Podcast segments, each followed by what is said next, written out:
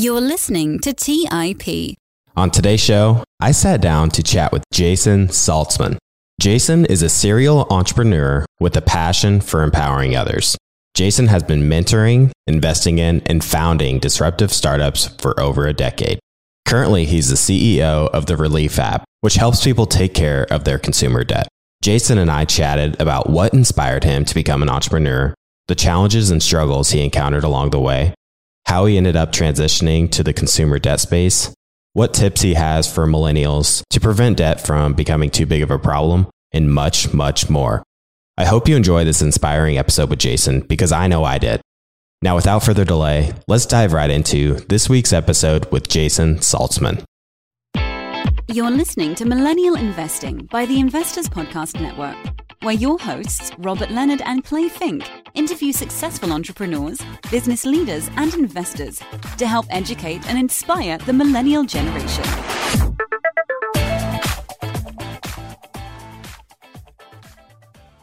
Hey everyone, welcome to the Millennial Investing Podcast. I'm your host, Clay Fink. And as I mentioned in the introduction, our guest today is Jason Saltzman. Jason, welcome to the show. Thank you so much for having me. I'm so excited to be here. I've really been looking forward to chatting with you and learning more about your background as an entrepreneur in so many different fields. Tell our audience a little bit about yourself and how you got to where you are today. I've been self employed for over 20 years. I cannot believe I'm saying that, that 20 years is coming out of my mouth right now because it seems like such a long time ago, and it was because I'm basically a dinosaur. I built my first company and it was in the world where the word startup didn't even exist. So starting a company was very rare. And uh, when I was younger, you either went to school to become a lawyer or a doctor. And I chose this other path that was very, it wasn't like it was today. You know, it feels like there's a startup popping up every single second. I'm sure that you probably know a statistic on that, but it was not like that back then. So, as you can imagine, the resources were a lot different. And fast forward today, and I'm building my 20 something company. Most of them have failed. You know, I have a lot of stories out of that.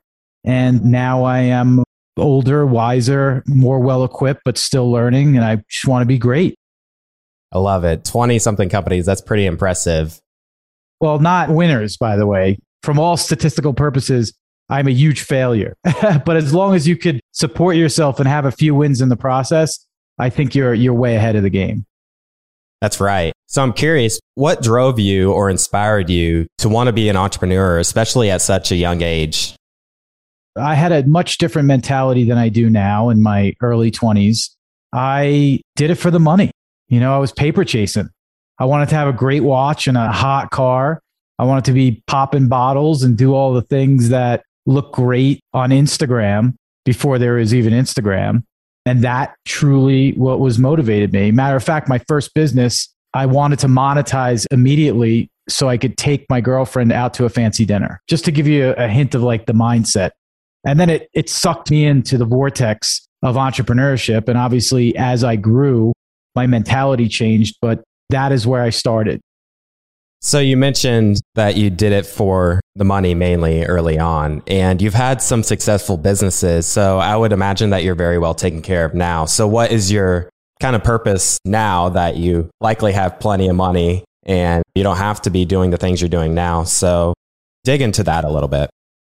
Uh, you know, I feel like as retirement is death, and I love what I do now. I'm so interested who I do business with, who I mingle with, the level of thought that goes into each project, I'm super motivated to keep going. So I, I, would never consider myself in a place where I can actually like all out retire. It's just not part of me. But I will tell you that my mindset completely shifted, you know, as I grew, as we mature. And entrepreneurship is a steroid shot into your growth because if you want a successful business and if you want in my world, it has to be more than money. You know, to get you through the tough times it takes to grow something out of nothing, money can't be the ultimate motivator. It has to be something much deeper because money and materialistic things are fleeting. And you realize as you go on, you're really not doing that for yourself. You're doing it for other people. And these other people really don't matter in the grand scheme of things. And these are realizations that you grow into as I have grown into them I've been privileged enough to last long enough in this game to learn things like these insights. And they've given me this ultimate goal in life, which is less about materialistic items of gold star, ego driven wins, and more about deeper, purposeful things like making an impact and helping others and feeling the soulfulness and the calmness of being there for somebody that needs your help. And ultimately, those that shift in mindset made me more successful in business. So those are some of the things that kind of shifted along the way that got me where I am today. As an entrepreneur, I'd imagine that it would be difficult to decide whether you should continue to persevere with a struggling business or try something new. And I feel like you are a good person to ask this. How did you know when it was time to move on from maybe a failing business and try something else? Or maybe you should just continue to stick out. How did you try and figure that out? Well, ultimately, I feel that there really is no failure if you wake up in the morning and keep going because the lessons you learn along the way are actually the wins that you accumulate over time. And you can never really predict the outcome of projects, right? There's so many other elements. You know, you have to be in the right space at the right time. The market has to receive you properly. You have to get the right funding. You've got to get the right attention. Not all those things line up at the same time. So I've learned in life, in business, to really embrace the process of what I'm learning along the way. And if you're doing so, you're basically not treating it as an ultimatum. You're looking at the market in terms of a science project. And you're really looking at is the formula working? Am I getting the response that I want? I think what comes along with maturity is picking up those signs faster and with less emotion. Because if you can realize that you're going in the wrong direction, the quicker you could realize you're going in the wrong direction, the quicker you could pivot onto something great and taking all those lessons along the way with you. You mentioned learning from your failures early on. What were some of the biggest lessons you learned from your failures? When I first failed, I have a different answer than today, of course. Today, I would tell you that they weren't failures at all. They were the market not being receptive towards the project, or they were learning that I couldn't work with somebody properly or taking investment from the wrong institution that didn't align with my values. And they're all independent lessons that made me stronger. So I would say the biggest lesson out of that as a whole from a macro view is to keep going because you can't win unless you keep going. And ultimately, the pain and the suffering along the way to get there is going to happen. It is an absolute. And that's something that I feel very strong about as well is bringing the reality to growing a business. It's not fun. It's not all cherries and sunshine. There's a reality to growing a business where you must go through the hurt locker to win because the road to success is paved with failures. And out of those failures are the lessons you will obtain to ultimately win. The roads to success are paved with failures. That's a great quote. I love that. it just like came to the top of my head because there's this like misconception, I believe, especially with younger entrepreneurs that are just starting out, where you see the exits on in the media. Somebody started a company selling it for a billion dollars. That's so rare. And not only is it rare, there's a story behind that billion dollar exit that you're not being told. And that story was I was two weeks away from not making payroll. I got fired from my own job. I couldn't find somebody to do marketing. I couldn't get an investor to invest in my business. You don't hear those stories, and you should because if you're getting into this, you should buckle up because it's not a smooth ride to the top. It is filled with trial and tribulations, but that's the beauty of it. And if that gets you excited, this might be for you. When reading about successful entrepreneurs, it seems like you almost see that rags to riches type story. You know, Steve Jobs starting Apple in his garage, or like you said, like Elon Musk not being able to pay his rent, so he sleeps in his office. Do you have any of those types of stories you want to share with the audience as someone that's just been involved with so many startups? Oh my goodness, absolutely. I, I was the horrible couch surfer when I didn't have enough money to pay rent. I was the beggar of money when I didn't have any money left. I was the ramen noodle king of New York when I started my co working space alley before we made a dollar. That's what the journey brings you. You are absolutely, in 99.9%, probably more of cases, not going to make money right away. So you have to prepare to be without that resource for a while. And ultimately, you learn so much about yourself. And that's why I tell you, it can't just be about money to get you through those times. It has to be about a deeper purpose because it's just about money. You know, you're going to either sell out when you get your first dollar, you're going to make the wrong decisions because most monetary decisions are counterintuitive to the grander vision that you want to grow in most cases. So you do have to sell out early and things of that nature. But I was sleeping on my friends' couches. I was mooching off my family, which I've been privileged enough to have access to resources, you know, when I just didn't have any. My life is filled with those stories. What kind of roles have mentors played in your journey, whether that be people you connected with in real life or other entrepreneurs that any really anyone can learn from? I've ultimately been jealous over people that I've met in my life that have said, Oh, I talked to my mentor, or I have this great mentor network and so on and so forth. I had none of that. Remember, I started my first company before the word startup meant what it does today. It meant like starting a car. So it was very, it w- wasn't embraced like it is today. It was very foreign. So when I started to do it, even my family, and I understand where they're coming from, they wanted the best for me. They were like, What are you doing? Like, so I really didn't have any of that go get them support you know, I didn't have access to this big network. I didn't go to college for business school. I wasn't thrusted in this community of people that were like taking risks and doing things. I was I was a lone gun. So I had to learn on my way. And not only did I have to do it, I had to deal with adversity along the way from people challenging me.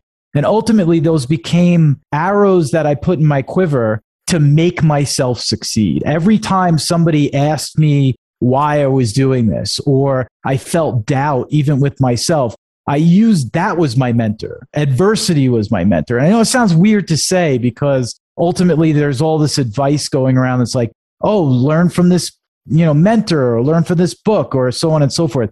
I didn't pick up information like that. I learned by doing. And my motivation came from this deep passion inside me, mostly to prove myself right.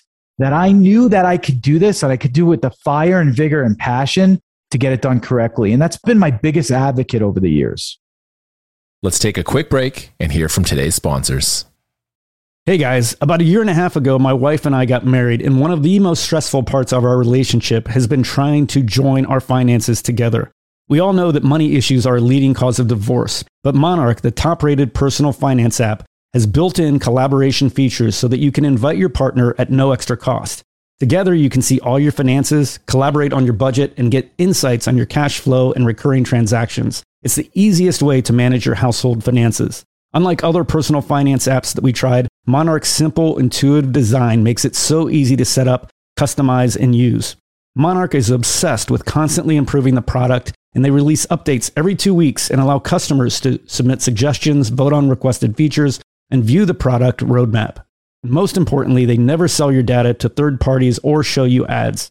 After trying out Monarch for myself, my wife and I understand why it's the top rated personal finance app. And right now, listeners on this show will get an extended 30 day free trial when you go to monarchmoney.com slash MI.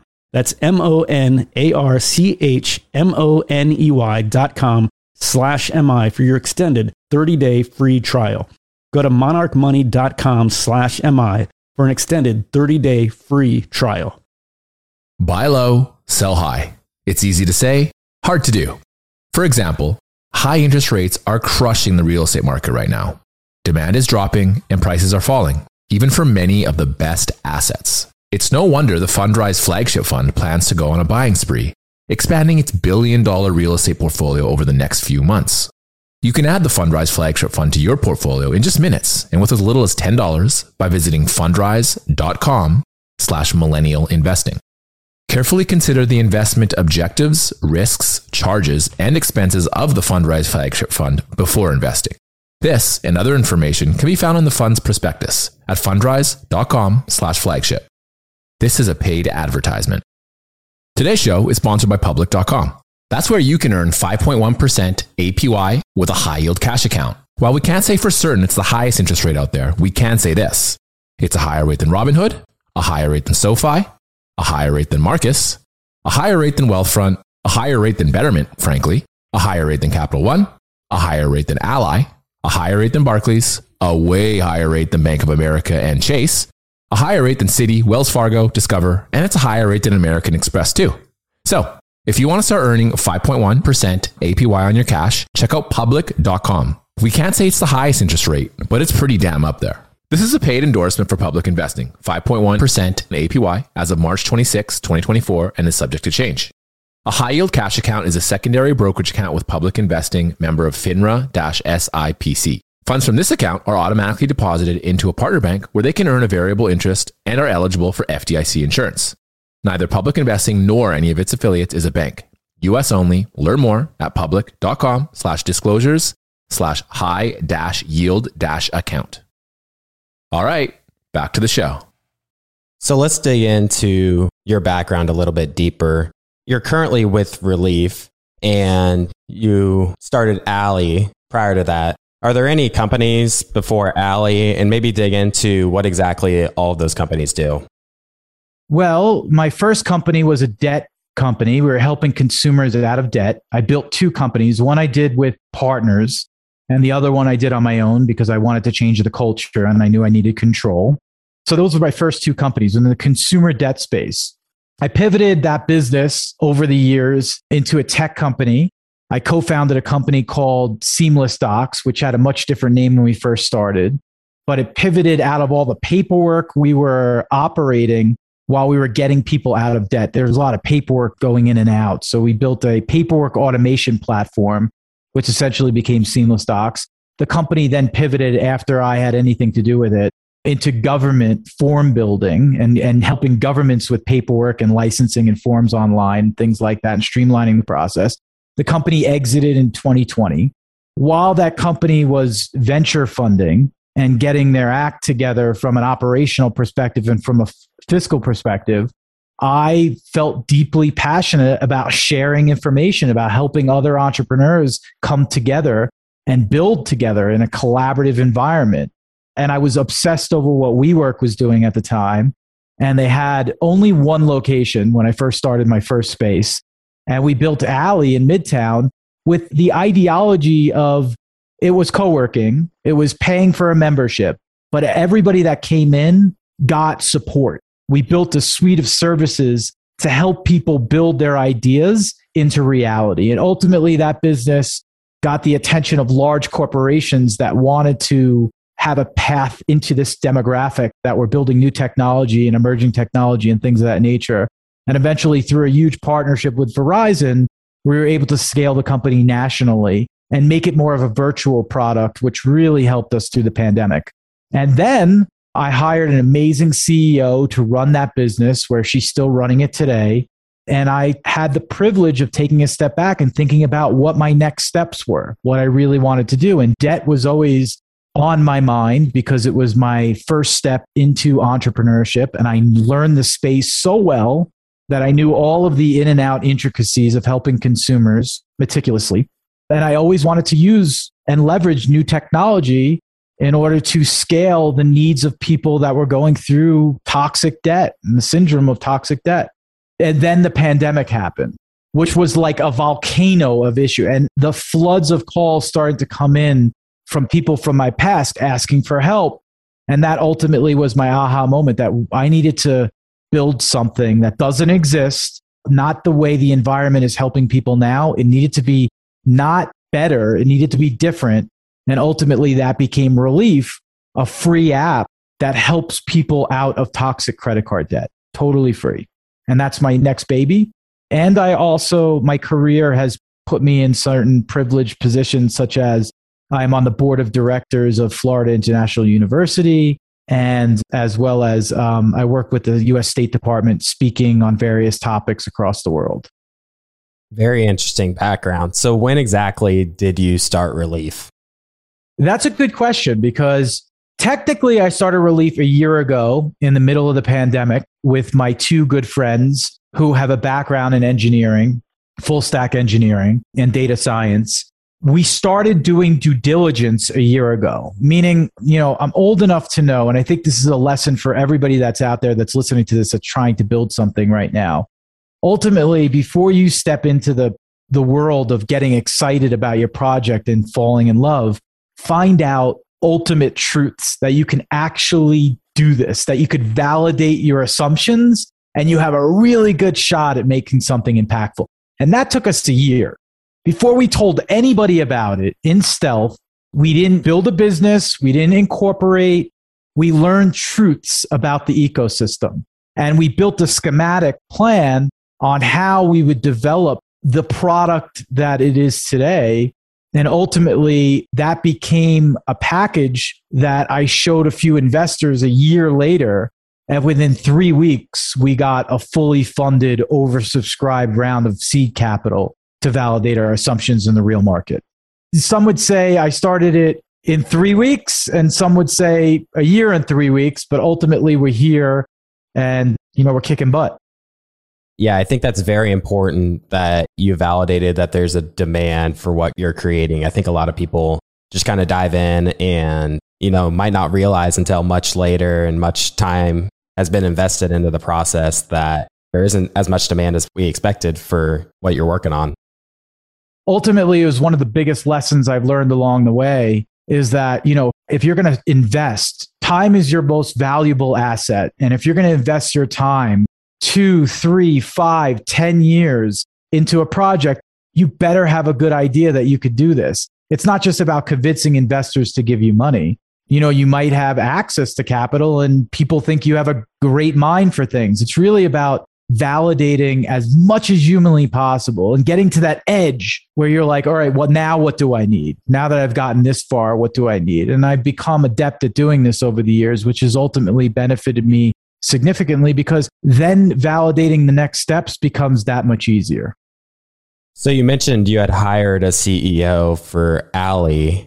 What led you to that decision to walk away from Alley, you know, this business you had built from the ground up and then just completely start over new with something else?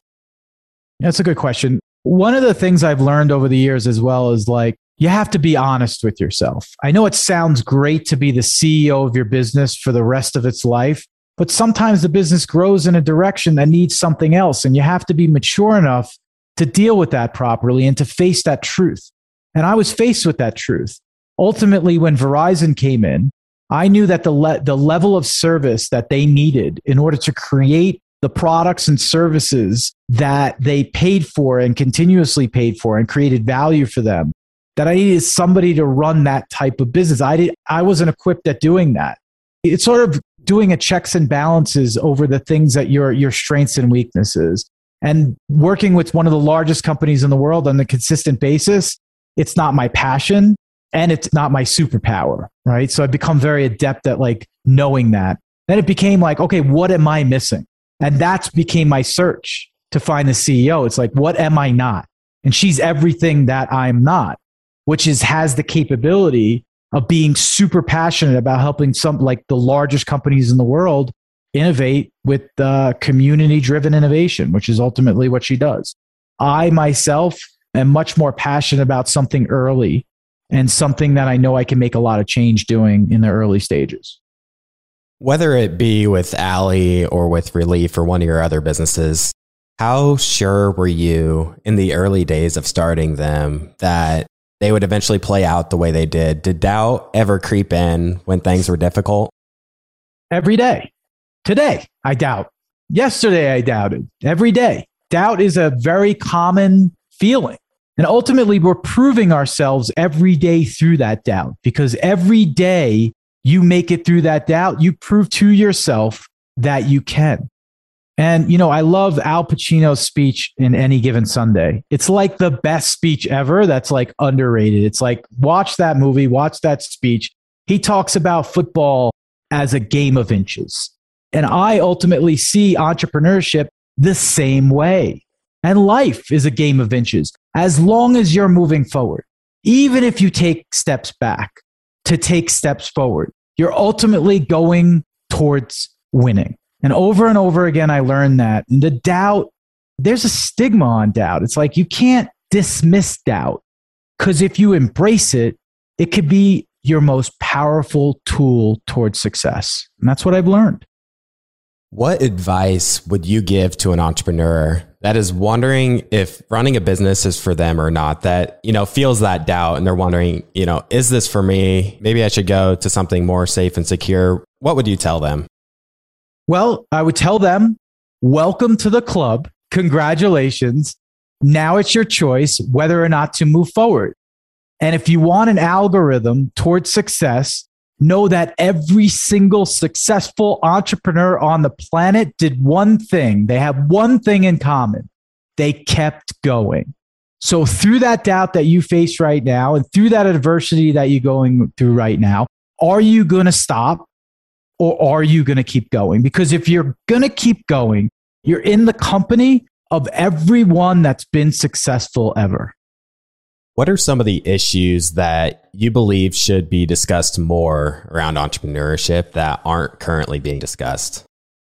I'm so happy you asked that, Clay. One, mental health, because I feel like there's a false sense of reality when it comes to growing a business that doesn't take into consideration the hardships. And ultimately, the problem with that, that aspect being a reality is that you're setting your mindset up for failure. And one in three Americans has some sort of mental ailment, right? Whether it be like myself, I suffer from general anxiety disorder, whether it be any other, you know, ADHD related symptom. And when you're giving, when you're, when you're making false claims like entrepreneurship is great and you could be your own boss and it's, you know, when you start going down that path and having those, those mental health issues, the adversity that you face is even that much harder and if you could just destigmatize what it really is like to grow a business, look, it's going to be hard. It's not going to come out the way you want. But ultimately, the lessons you learn along the way, that's the gift to you. If we could just have that narrative, that helps ease anxiety. I know it does for me. I'm not speaking for everyone because everyone's got a different level of ailment. But that being said, we need to tell the truth about what it's really like to grow a business. And we need to do it in a way where we accept the understanding that it's not always going to come out perfect and it's okay to feel depressed. That's the norm. If you feel uncomfortable, then you're going in the right direction.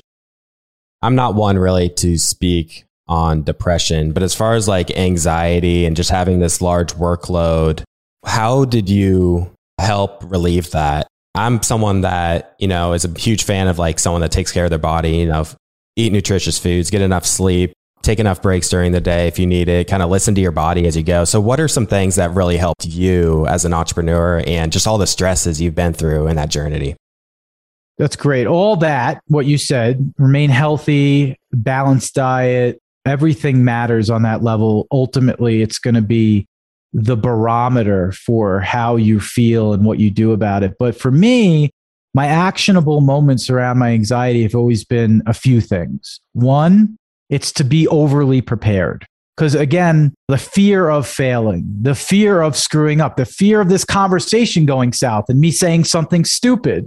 I got to take a step back and say, what do I want to talk about today? What do I want to think about? That ultimately eases my mind. But the biggest thing for me that I've learned about myself is helping others, putting my 100% forward to help others.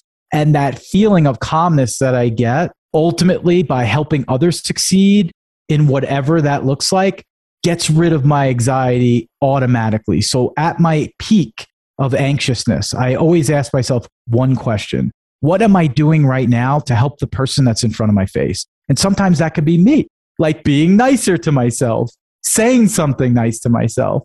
And most of the time, it's like with people like you. How do I make this an interesting conversation for you and for everybody else that's listening? If I think about that and I just focus on the value I'm creating, my anxiety dissipates.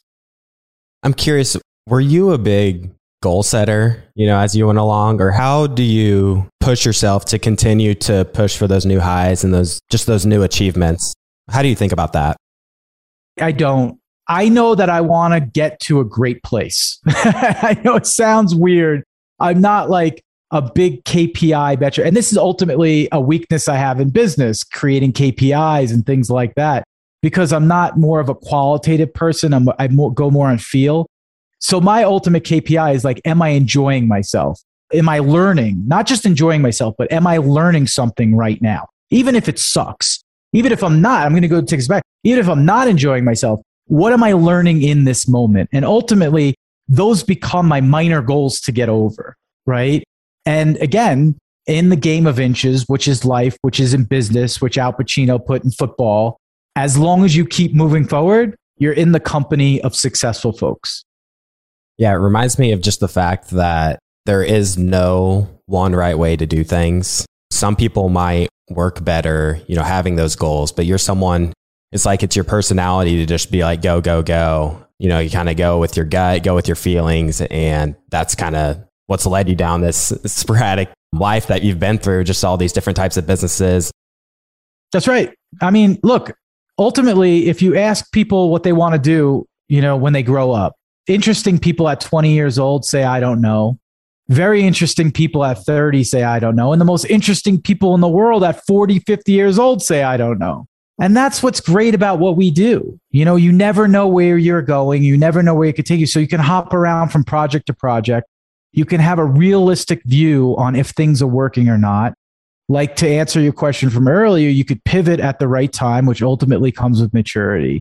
But again, if you keep going, you are on the company of winners. So back to the companies you've worked with. Your first company was Alley, which helps connect large businesses with startups. And the business you're working with now is the Relief app, which helps people take care of their consumer debt.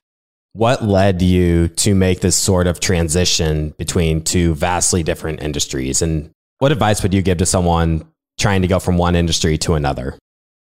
as starting a business, ultimately you have one responsibility that is on top of all the other responsibilities, which is finding truths. And if you could find enough truths in the problem you're trying to solve, it doesn't matter what industry it is. If your truth is real, you then have enough backing to go to market.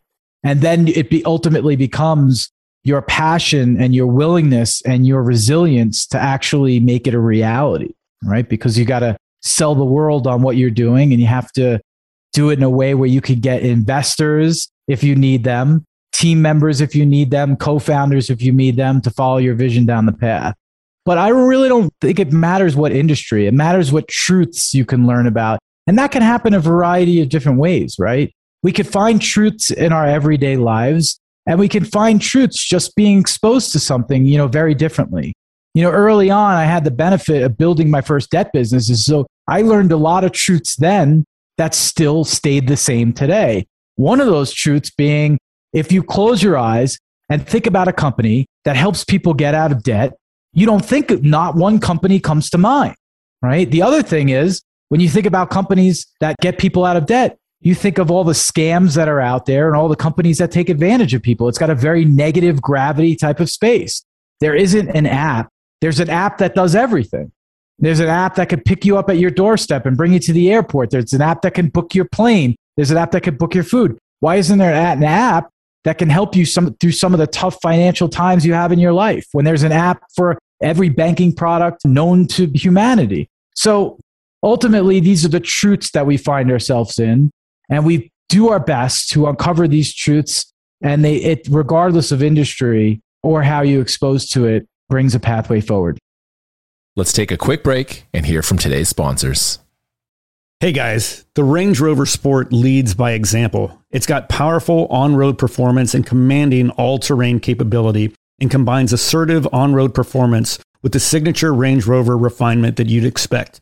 The third generation Range Rover Sport is the most desirable, advanced, and dynamically capable one yet and redefines sporting luxury. It's got advanced cabin technologies such as active noise cancellation and cabin air purification, which offer new levels of comfort and refinement. The purposeful cockpit like driving position sets the tone for a focused interior that promotes exhilarating driver engagement. Award winning Pivi Pro infotainment is at the heart of the experience and provides intuitive control of the vehicle systems. You can also enjoy a dynamic drive in total comfort with optional 22 way adjustable, heated, and ventilated electric memory front seats with massage function. Design your Range Rover Sport at LandRoverUSA.com. That's LandRoverUSA.com. Today's show is sponsored by Public.com. That's where you can earn 5.1% APY with a high yield cash account. While we can't say for certain it's the highest interest rate out there, we can say this it's a higher rate than Robinhood, a higher rate than SoFi, a higher rate than Marcus, a higher rate than Wealthfront, a higher rate than Betterment, frankly, a higher rate than Capital One, a higher rate than Ally, a higher rate than Barclays, a way higher rate than Bank of America and Chase, a higher rate than Citi, Wells Fargo, Discover, and it's a higher rate than American Express too. So, if you want to start earning 5.1% APY on your cash, check out public.com. We can't say it's the highest interest rate, but it's pretty damn up there. This is a paid endorsement for public investing, 5.1% APY as of March 26, 2024, and is subject to change. A high yield cash account is a secondary brokerage account with public investing member of FINRA SIPC. Funds from this account are automatically deposited into a partner bank where they can earn a variable interest and are eligible for FDIC insurance. Neither public investing nor any of its affiliates is a bank. US only. Learn more at public.com slash disclosures slash high dash yield dash account. Hey guys, when it comes to financial advice, you've got to trust the source. It's why you listen to this podcast. When I'm looking to upgrade my wallet, I turn to NerdWallet. Their expert team of nerds dives into the details to help you find smarter financial products. Before NerdWallet, I'd pay for vacations with whatever credit card was in my wallet, but I was missing out on miles I didn't even know I was leaving on the table. Now I've got a new card with more miles and more upgrades. What could future you do with more travel rewards? A hotel upgrade? lounge access, a free flight to a bucket list destination. Wherever you go next, make it happen with a smarter travel credit card. Don't wait to make smart financial decisions. Compare and find smarter credit cards, savings accounts, and much more today at nerdwallet.com. Nerdwallet, finance smarter. Check out nerdwallet.com and start making smarter financial decisions. As with all cards, credit is subject to lender approval and terms apply. All right, back to the show. So the Relief app helps consumers get out of debt. How exactly does it do that? The app does two things. One side of the app is a negotiator. So a lot of people don't know this, but if you actually have a hardship paying off your debt, toxic debt, specifically unsecured consumer debt, such as credit card debt, the debt loses value and there's a deal to be made. So the app automatically walks a user through the process of negotiating that debt down to what's called a net present value. And it does it by doing two different things. It communicates with your creditor and it also learns through machine learning and AI how different creditors work and what their policies are. And ultimately, we go to that creditor with not just one account, we can go with thousands of accounts, which is called collective bargaining. When you can get a great deal with a bunch of consumers, a community of folks that benefit each individual significantly, that's the power of what we're doing behind the negotiator. And the other side is a lending tool for people that are in different circumstances that aren't falling behind, that don't have a hardship, that just want to save money. So, how does this tie to your mission of being an entrepreneur driven by social impact? It helps millions of people through one of the most horrible times in their life that doesn't need to be so horrible. When it comes down to it, debt is a math problem it becomes a psychological problem when you're hiding it from your significant other, when you're not answering the phone, when you're hiding from your mailbox from those bad letters that people get when they fall behind. And it becomes such a stigma that unfortunately the data shows us that people are killing themselves over it. And divorce rates in America are running rampant due to financial issues. We ultimately feel like this doesn't have to be the case. So through entrepreneurship, we could solve this problem through finding truths, we could solve this problem. If you just put your best foot forward and you care about people and what they're going through, and you have the resources the way we do, luckily, and you're going to figure it out. And ultimately, what we figured out is that we can help millions of people. And as an entrepreneur who has anxiety, who loves helping people, who is hell bent on creating an impact before I die, this is what we can do with this project. Yeah, I would say creating an app that helps people with their debt in today's day and age is definitely making a positive impact on society. Just with the, this low interest rate environment, people are incentivized to take on more and more debt. You know, the crazy mortgages, whether it be credit cards and spending for the holidays and things like that. That's definitely something that society could use. Yeah, we know, we see it, you know, and when you start to see who's impacted, you know, and how they were impacted and how they're feeling right now about being impacted. And you start to learn things like people are making minimum payments instead of feeding their kids and they're skipping meals because of it. And that money goes into interest. It's a horrible realization. And we are absolutely against this. And we want to rehabilitate these people into a better scenario automatically without pain, without suffering, just like hailing a car. Tell us about what you have discovered with the millennial debt crisis and what are some tips you have for millennials in preventing their debt from becoming too big of a problem? That's a great question. Well, first off, the problem is growing every single day, and that's what we've learned. It's not going anywhere. That's how we know there's no solutions that are fitting the needs of people because the problem is exponentially growing by the second. That's a realization that we all need to face. Two things I would tell people to avoid this.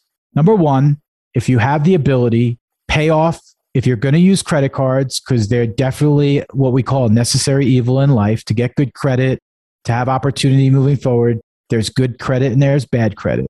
Good credit is something that you're putting towards your future. You're investing in like a house or something of that nature or a business and things like that bad toxic debt is when you get into the scenario paying for things that really don't mean anything and you don't have enough money to pay that bill at the end of the month. So you're stuck paying 29% or the average in America today is 19.98% interest every single month compounded, which could significantly put you at a disadvantage. And when you start doing the numbers, your $25,000 purchase can easily become a half a million dollars over the course of a lifetime. That being said, if you can't pay it off at the end of the month, don't buy it. That's my best advice. But most people are too far. One in three Americans right now are falling behind on their bills. That being said, for those of you out there that are going through this, know that you're not alone and there are solutions and you don't need to pay a company to get out of debt. You could do it on your own. Debt is a math problem. And I know it doesn't solve all the problems in front of your face from an emotional perspective, but for me, knowing that I'm not alone makes me feel better because it makes me feel like I didn't make this choice. Because the, the reality is that these systems that are built today, there's a reason why they don't teach you credit card usage in high school. There's a reason why a credit card company would issue you $50,000 of credit only making $25,000 a year. That's how they make money. So ultimately, it's not just a series of bad decisions on your part. It's the way the system is set up. So feel less bad about your situation. You're not a bad person if you got yourself into this problem. Yeah, there are a lot of really good points that you mentioned there. I think when it comes to tackling debt, I think having a budget or just like setting up some sort of spreadsheet that just shows here's the money you bring in in a month, here's the expenses you typical expenses you have in a month. And that gives you an idea of your just financial picture. You know, you spent X amount of dollars in the last month are you making enough to cover that? And just see the big picture and realize, okay, are my spending decisions in line with the money that I'm making? I just wrote, we write a blog called the D word because we're basically destigmatizing the debt word. And we just talked about this. Again, money is an algorithm, it's a math problem. And the better you are at seeing your full truth, your full pictures, the more you're going to, you're going to avoid issues. So, where are you going to take relief into the future? Are you just looking to grow in this existing market that you're in while it's still early, or are there new markets that you're looking to enter as well? It's still early. It's so early. But I will tell you this we're beating our goals. It's unbelievable. The sad truth, the unfortunate fortunate is that we were right. The good news is we're on our way to helping millions of people. Where we take it is outside the United States. Right now, we're only equipped from a compliance perspective to deal inside the United States, and we are getting hit up outside the United States. So, probably in the next year or two, we would scale into different countries so we could start helping folks that need help. As big as the world is, the internet makes it a smaller place. So, when we launched and people found out what we were doing, we realized how much we validated this problem not only is an American problem, but outside our country as well. So we'd really love to meet the needs of these folks as well. So, whether it be a mortgage, a car loan, student loan, credit card debt, is there a specific type of consumer relief is catered towards, or is it anyone with any level of debt? Our initial two products that we have are catered towards people that need to get out of making minimum payments. The negotiator isn't for everybody. It's for people that are either behind on their bills or about to fall behind. It is an alternative to bankruptcy, and that doesn't apply to everyone. So we actually have an approval process that meets that criteria to go down that path. The other product is to save money on interest, and it's still somebody that's facing a little bit of hardship that's just can't pay this off at the end of the month. And they, the bills have mounted in a way where they're making interest payments and they want to save money towards interest. So I would say that it's for the 99% of Americans right now that fall into some sort of financial issue. We are not for the ultra rich. We are not for the ultra wealthy, that we will not see them coming to relief or anything. At the end of each episode, we have a segment called the action plan. In this segment of the show, we ask the guests three questions that can create an action plan for listeners to do when they're done with this episode. So the first question is which habit or principle do you follow in your life that has had a big impact on your success that not enough people do but should? I think it's one accept failure as a lesson and keep going. I know that seems like two, but it's actually one because once you accept failure as a lesson, you're going to learn that lesson and you're going to keep going. Again, if you keep going, you are on the company of very successful people. What has been the most influential book in your life? It doesn't have to be your favorite one, just one that's had a huge impact on you. The Obstacle is the Way, written by Ryan Holiday, is so important to me. It validated a lot of the things that I was thinking inside, but it put a framework to it and a historic framework to it around Stoicism. But essentially, looking at problems in front of you as not obstacles, but beautiful lessons that you will learn while getting over that obstacle. That book changed my life. I'm really glad you mentioned that book by Ryan Holiday, The Obstacle is the Way. I'm personally a huge fan of it. It clicked a light bulb for me that the struggles you run into can ultimately be opportunities. Just to view struggles as something positive that you can capitalize on in some way and, and potentially help others along the way as well. It's a very powerful way of thinking. Oh, absolutely. It's just a shift of mindset. Because the truth is, Clay, you're going to walk outside your house and you're going to run into 50 problems. It's a universal truth. So you either could let that beat you up or realize that while you're facing these problems, you're your best self and you're learning. And if you could be conscious of that, it actually makes horrible situations very interesting. When this episode is over, before the listener quickly jumps to the next podcast queued up in their podcast player, what is one action they should take that can improve their life, career, or business? Be nicer to yourself. If we treated other people the way we treat ourselves, we wouldn't have any friends. Why don't you pay respect for the person that you're going to be with through thick and thin guaranteed a universal truth for the rest of your life. Look yourself in the mirror at least once a week and tell yourself how great you are because you are. People don't do that enough. And doing that has helped me build confidence to accomplish amazing things. And that's why I'm here talking to you today.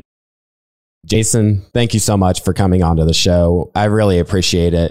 For our listeners that would like to learn more about you, where can they go to connect with you? So I'm on Twitter at Saltzman Jason. I'm on TikTok now, getting down TikTok at Saltzman Jason. And I put a lot of content out on both platforms. And on Instagram, I actually got my name the right way. It's at Jason Saltzman. And DM me. You know, if you have any problems with debt, you want to learn about growing a business, if something I said today motivated you and you want to know more, I please encourage you. Please reach out to me. I, I get more out of helping you than probably you get out of my help.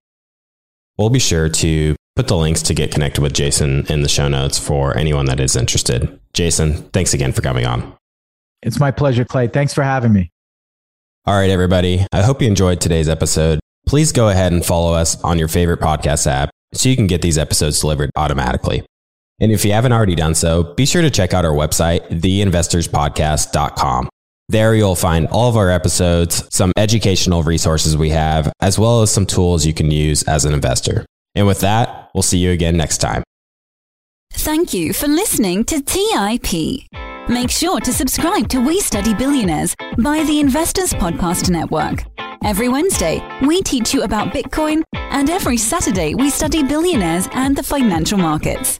To access our show notes, transcripts, or courses, go to theinvestorspodcast.com. This show is for entertainment purposes only. Before making any decision, consult a professional. This show is copyrighted by the Investors Podcast Network. Written permission must be granted before syndication or rebroadcasting.